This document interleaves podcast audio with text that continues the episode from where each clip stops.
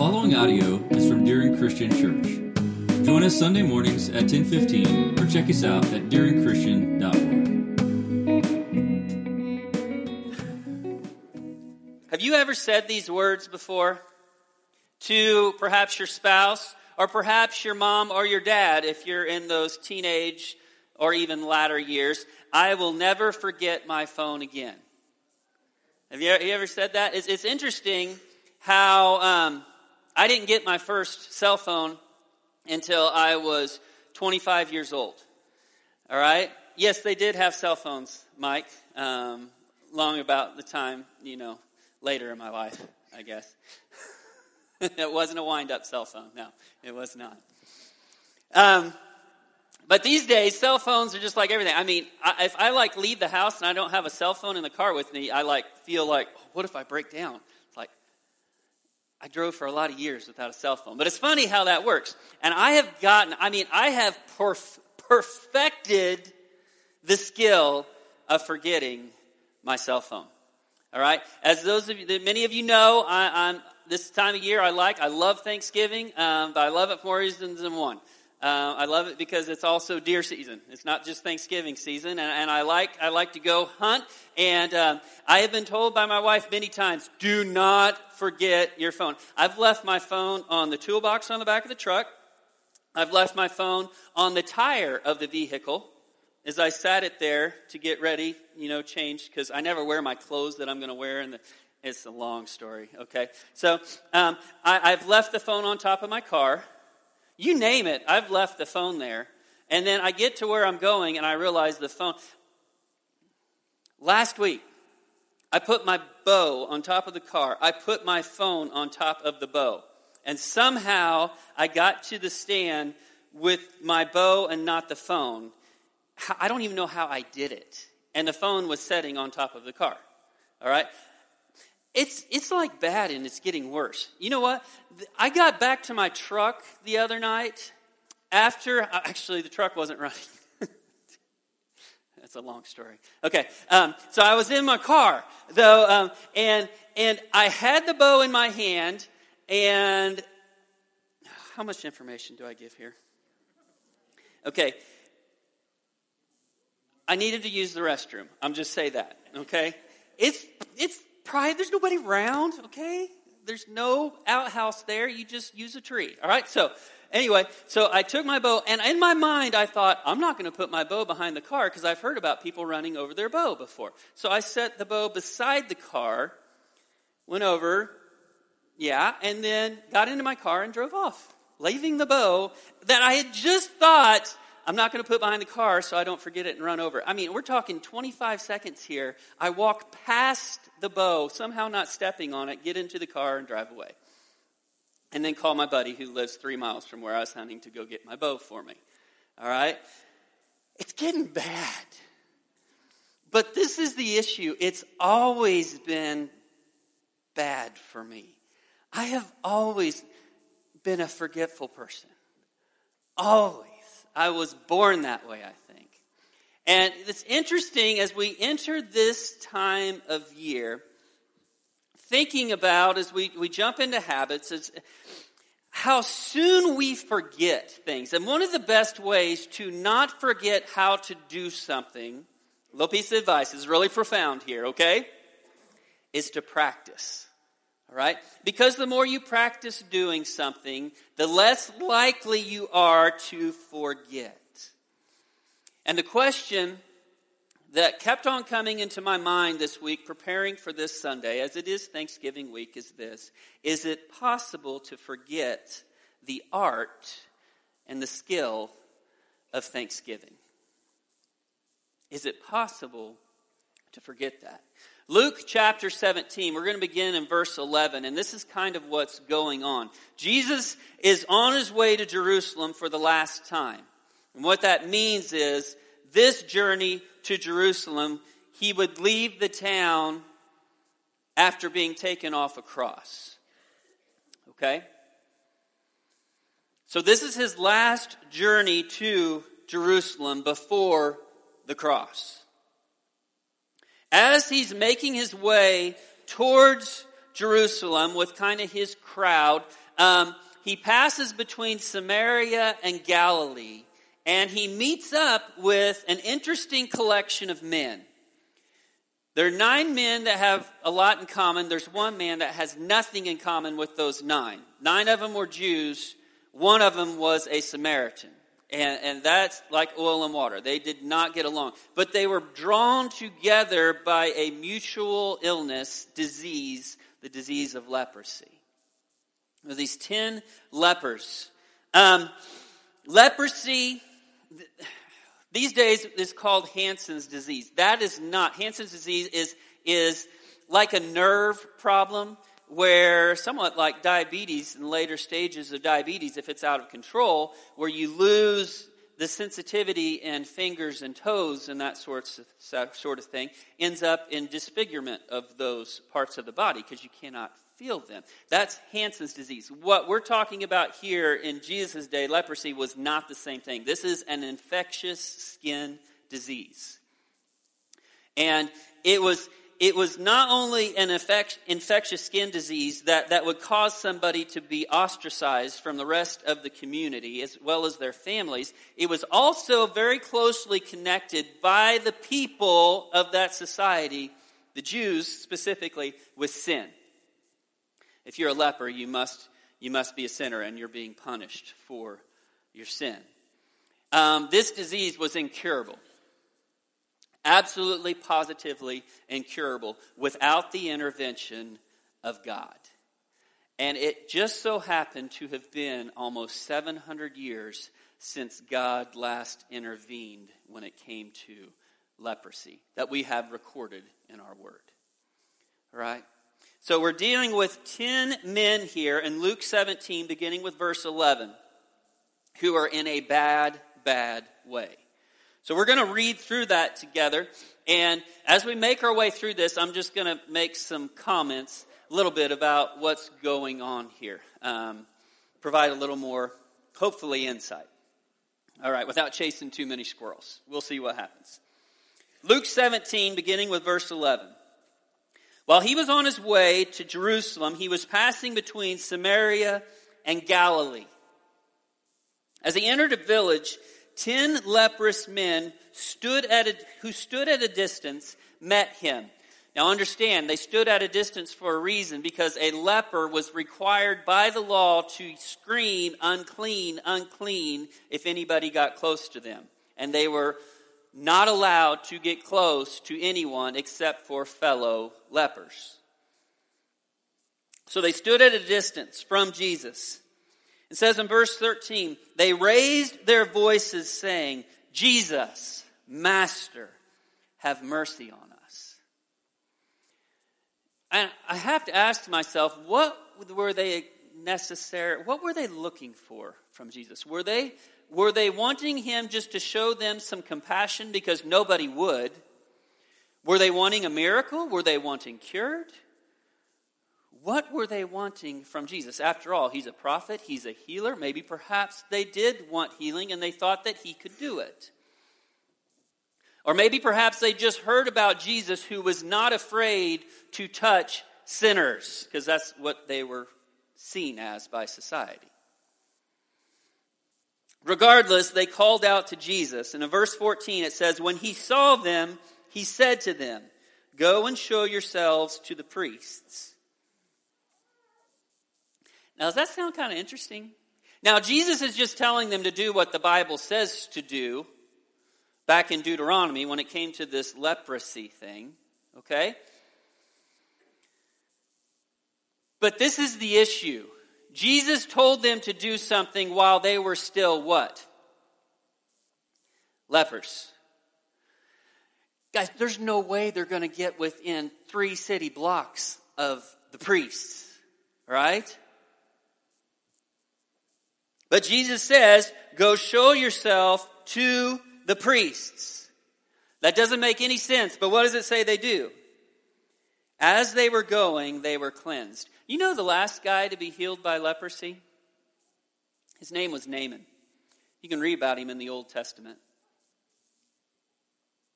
And he too was, like the Samaritan, a foreigner And he traveled halfway across the world to get to this guy named Elisha so that he could be healed from his leprosy. And he probably expected some because he'd heard that, that this Elisha was a prophet of the mighty God. All right? And, and he probably had in his mind some extravagant ritual that he would have to go through in order to be cured from his leprosy. Elisha told Naaman, Go wash yourself in the Jordan River. Go wash yourself. Seven times. Thank you. Just go wash yourself. And Naaman is furious. He's like, I traveled halfway across the world. I've seen that dumb river. We got a lot prettier rivers where I come from, okay? So I traveled all the way over here, and it's interesting because it's Naaman's servant who tells him, uh, Master, if he had told you something difficult to do, would you do it? He told you something simple to do. Why not do it and see what happens?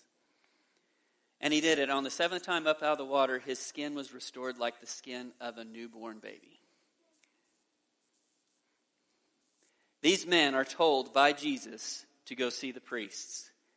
They're not even going to get close to the priests. There's no way. They're lepers. But they went anyway. And what happened? On the way, they were cleansed. Now, one of them, verse 15, when he saw that he had been healed, turned back, glorifying God with a loud voice. And he fell on his face at the feet of Jesus, giving thanks to him. Now, I got a question for you. How many men were there? Ten. How many went back? What were the other nine doing? They were going to do what? See the priest. What did Jesus tell them to do? Were they doing anything wrong? They were doing exactly what they were told. And yet, one of them, who was a Samaritan, and now he wasn't getting close to the priests because now he wasn't a leper anymore, but he's a Samaritan. He just doesn't disobey. He doesn't. He just does something better than obey. Does that make any sense?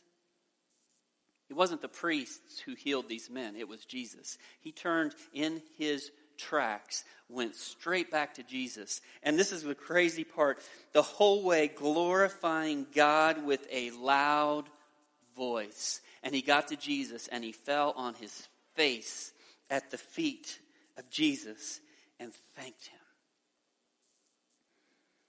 This man was a Samaritan. Then Jesus answered and said, We're not were there not ten cleansed, but where are the nine? Where, where, where are they? It's interesting to me that Jesus asks that question. He follows it with this. He says, Was no one found who returned to give glory to God except this foreigner? You see, it's, it's entirely possible in life. I want you to listen to this very closely, okay? It's entirely impossible possible in life to do all the right things and still miss Jesus.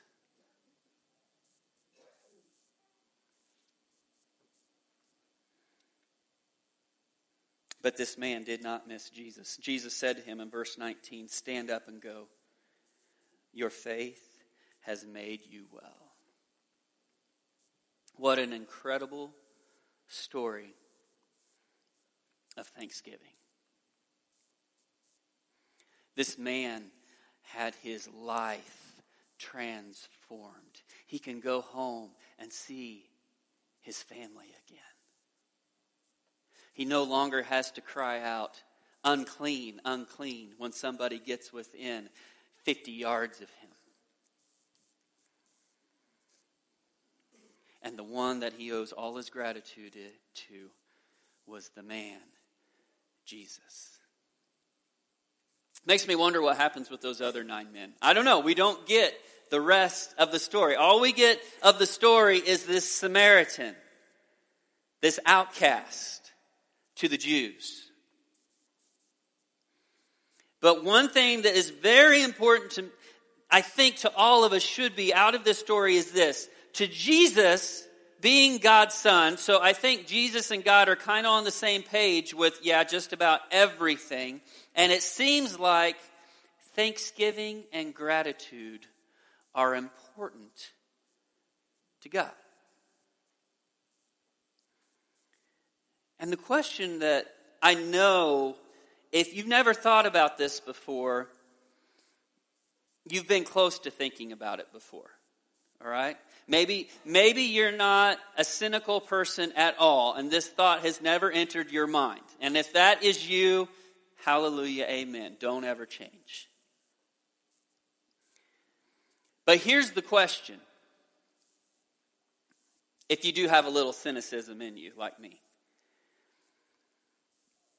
Does God need our thanks? Think about this for a moment. If there is somebody that you know, an acquaintance, a friend, a family member, whoever, that they are not happy if they are not shown some gratitude for something they have done, in what ways do you think of that person? I've got one word that pops into my brain insecure. Is that what you think? I mean, somebody has to be thanked for everything that they do or they're upset about it, I'm thinking, are they really doing what they're doing for the right reasons? And then we transfer that to God, and it's like, whoa. Does God command us to be thankful because He is insecure about His identity? I don't think so. I just don't think that's the case. But the question remains why Thanksgiving? Why is it so important? So, today, what we are going to look at, here you go, is the why of Thanksgiving.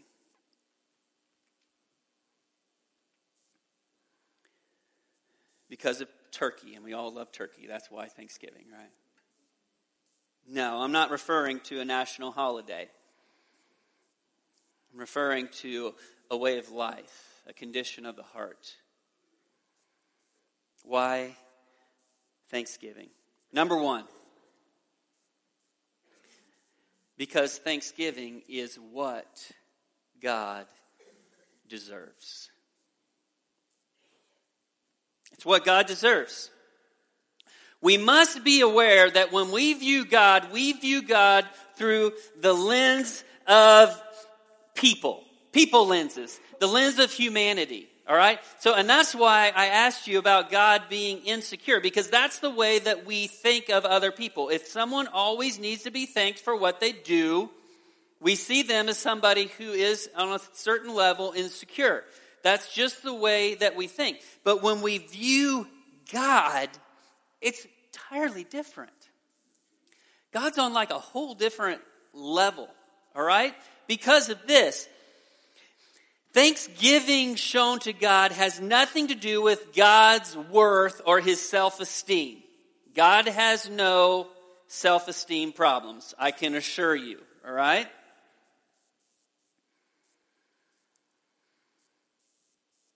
God deserves our thanksgiving because he is perfect. When it comes to God, there is no going to him and say, Well, thank you for trying. I mean, because I know we've said that to people before, have we not? Because they, they tried really hard to help us uh, out, and, and their efforts were a failure. Okay? I mean, it's happened to all of us, and we've been in both shoes before, all right? It's like, I know you meant good when you just said that to me. Thanks for trying, all right? Because I don't feel much better after you just said that, all right? Uh, or, or, maybe something that was done. That's not what I needed at all. I mean, I can think of a few times when I was eight years old that, you know, probably eight all the way to 18, where I tried to help my dad with a project, and he's just like, the best way you can help me right now is just go inside, okay? Thank you for trying. But when it comes to God, there is no thanks for trying because his, He's perfect. He never fails, He never messes up. And He deserves our thanks. But that's not the end of it.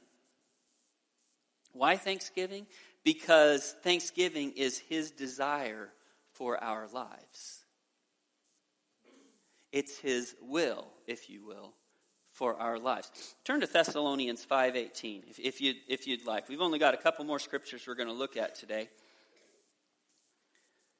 And this, this is a powerful one. I'll give you some time to get there. 1 Thessalonians 5:18. You got five T's right there near the end of the New Testament. 1st and 2nd Thessalonians, 1st and 2nd Timothy, and Titus. All right?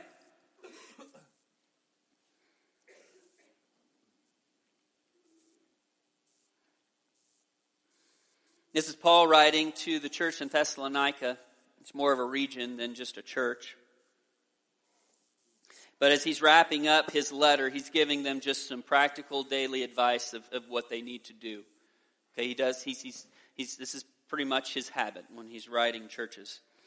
And, and we're going to look at verse 18, but I'm going to back up to verse 16. So, First Thessalonians, you guys don't need to throw it up above, Zach, that's fine. Um, just be ready with 18. 1 Thessalonians 5, 16 through 18. This is what Paul says. He says, Rejoice always, pray without ceasing. And then verse 18, In everything give thanks. And what follows that?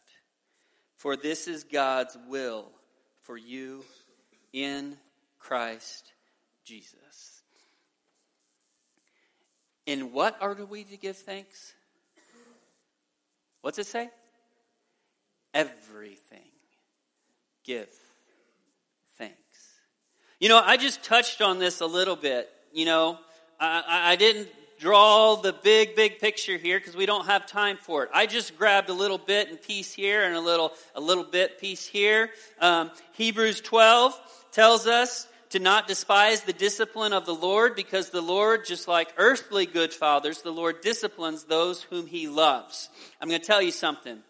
Discipline, not fun all the time, all right? Discipline is not simply punishment. Discipline is training. And training is not always enjoyable, okay? But the writer of Hebrews tells us not only to not despise it, but to welcome it, to be thankful for it, because it is the proof that He is our Father. And then you jump over into Romans chapter 5, where it goes way overboard, and it says, We rejoice, we exult, we give thanks for our tribulations. Now, that's what it says in the New American Standard. I looked up some others as well trials, problems, sufferings we give thanks. That is just crazy. And it sounds so counterintuitive to the way that we're raised in this life. But we're told by Paul, at the inspiration of the Holy Spirit, to give thanks in everything, even the stuff that sometimes hurts. Thanksgiving is written all over the Bible. Why? because it's God's desire for our lives. Why? Is it, again, because God needs our thanksgiving? No. We're going to get the, the whys of the whys in these last two. All right? The why of thanksgiving, number three. Gratitude empowers faith. Gratitude empowers faith. Sometimes it's so easy to forget the good that God did yesterday. Last year, two years ago, 10 years ago, 13 years ago, almost 14 when I met my wife.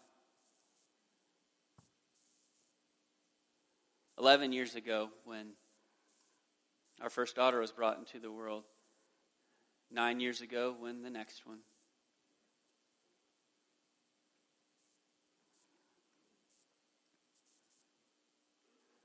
Thirty-four years ago,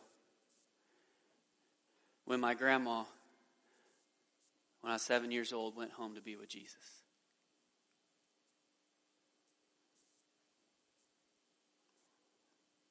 You know,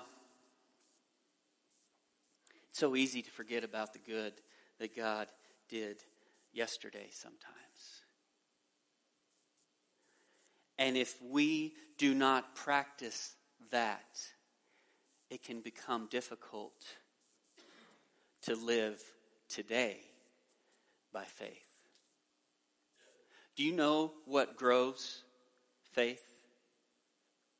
I know what you're going to say. Well, the power of God. Absolutely the power of God. But we've got a little something to do with growing faith too. And I'll tell you what it is it's a thankful heart. God, I'm not sure what you're going to do with this situation that I find myself in right now, but I remember what you did five years ago, and I thank you for it.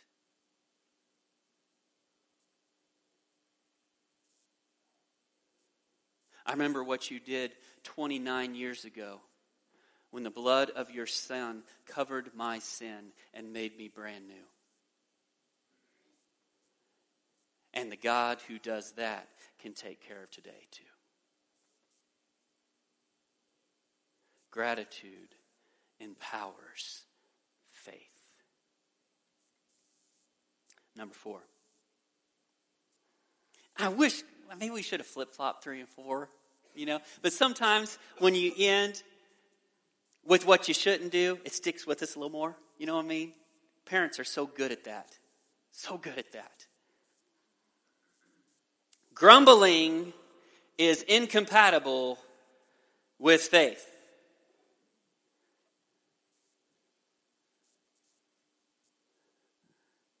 Any moms and dads out there say hallelujah?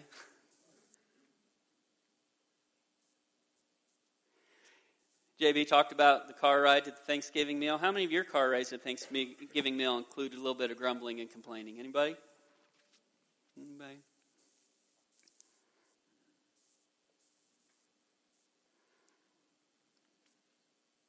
Grumbling and complaining is way on the other side of the balancing scale from thankful hearts and gratitude. All right? I mean, it's like it's like as far as the east is from the west, okay?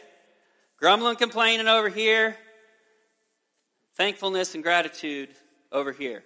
And man, they are a long ways away. And it's amazing though how they can still affect one another. Turn to Romans 121.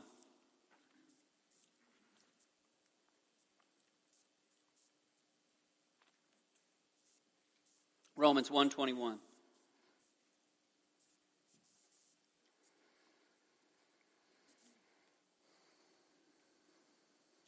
Paul wrote this to the Roman church. And because in his letter to the Roman church, he didn't really have any major problem to discuss, those of you part of Wednesday night Romans class understand this, it gave him the opportunity to just kind of start talking and start teaching. And the first 11 chapters of Romans is about the, the gospel, all about the gospel. And um, the gospel always begins with an, our need for, for life, for salvation. All right? So, so Paul paints a pretty bleak picture in Romans chapter 1 and Romans 2, all the way through, halfway through Romans 3. This is what it says. This is speaking of the world. It says this For they did not, for even though they knew God, they did not honor him as God or what? Give thanks. But they became futile in their speculations, and their foolish heart was darkened. And we're going to stop reading there, but I can tell you the remainder of chapter 1 of Romans is ugly. Ugly. And it all began with people refusing to acknowledge God or do what? Give thanks to Him. Grumbling is incompatible with faith. So, what does all of this mean? What is the why of thanksgiving? The why of thanksgiving, why God tells us to be thankful, is in reality, it has nothing to do with his self esteem, it has to do with us. He gives us the command for us. You know, um, the, the Bayless family has a tradition that's gone on for many, many years of, of once the Thanksgiving meal is, is done and the turkey is doing its thing, all right? You don't go take a nap yet. You don't go get in a deer stand yet. What you do is you go around the table and you tell why you are thankful for what God has done in the past year. And as the grandkids continue to get a little bit older, they've gotten more and more involved in this to the level of the past couple of years, they get to do theirs first. All right?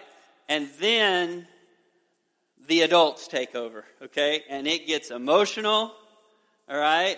And it takes a while. I mean, it really, really, really takes a while. And it's interesting to see how much thought that us adults put into this. The kiddos, they don't put hardly any thought into it. They're boom, boom, boom, boom. Even the youngest ones, all right? Boom, boom. It's there. There's no thought process trying to say, okay, what am I going to say I'm thankful for this year? Because it's got to be good. I need to, what am I going to say? With those kiddos, they just start spilling their guts. Is Caleb or Seth thankful? Seth thankful for spiders? Seth's thankful for spiders. I mean, I'll tell you what.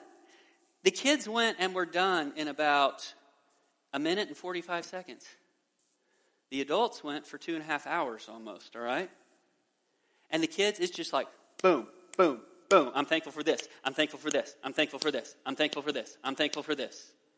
One after the other. And all I can think of is, man, they're good at this. They don't need to practice, they don't need to take notes. It just comes out. They're so good at this. You know why? Because they do it all the time. You ever prayed with a kiddo? Pray with a kiddo. You never get to prayer requests. Because by the time they're done thanking God, you're asleep. Thank you, God, for this. Thank you, God, for this. Thank you, God, for this. Thank you, God, for this. Thank you, thank you, thank you, thank you, thank you, thank you, thank you. They do it all the time. And what did Jesus tell all the adults around him? He said, You want to be great in my kingdom? He said, You become like this little guy right here in my lap. Because this child knows what trust and faith is all about. And this child has not yet been warped by this world into a person who has to work at gratitude. You want to be great in my kingdom? That's what you're going to be. We have so much to be thankful for, folks. Some of us had more difficult years than others. Some of us have more difficult years than others up ahead of us. And yet, every one of us still has so much to be thankful for.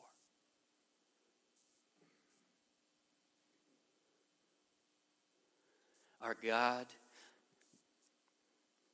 took our sins upon his shoulders and died on a cross in our place so that we can live forever. We have so much to be thankful for. I don't know if we're going to eat turkey in heaven. All I know is this we will be thankful every moment of every whatever there's going to be. it's just crazy when you think about time without end. No time, it's just forever. And we will never get tired of looking into the eyes of our God and saying, Thank you. I don't deserve to be here, but you put me here. Thank you.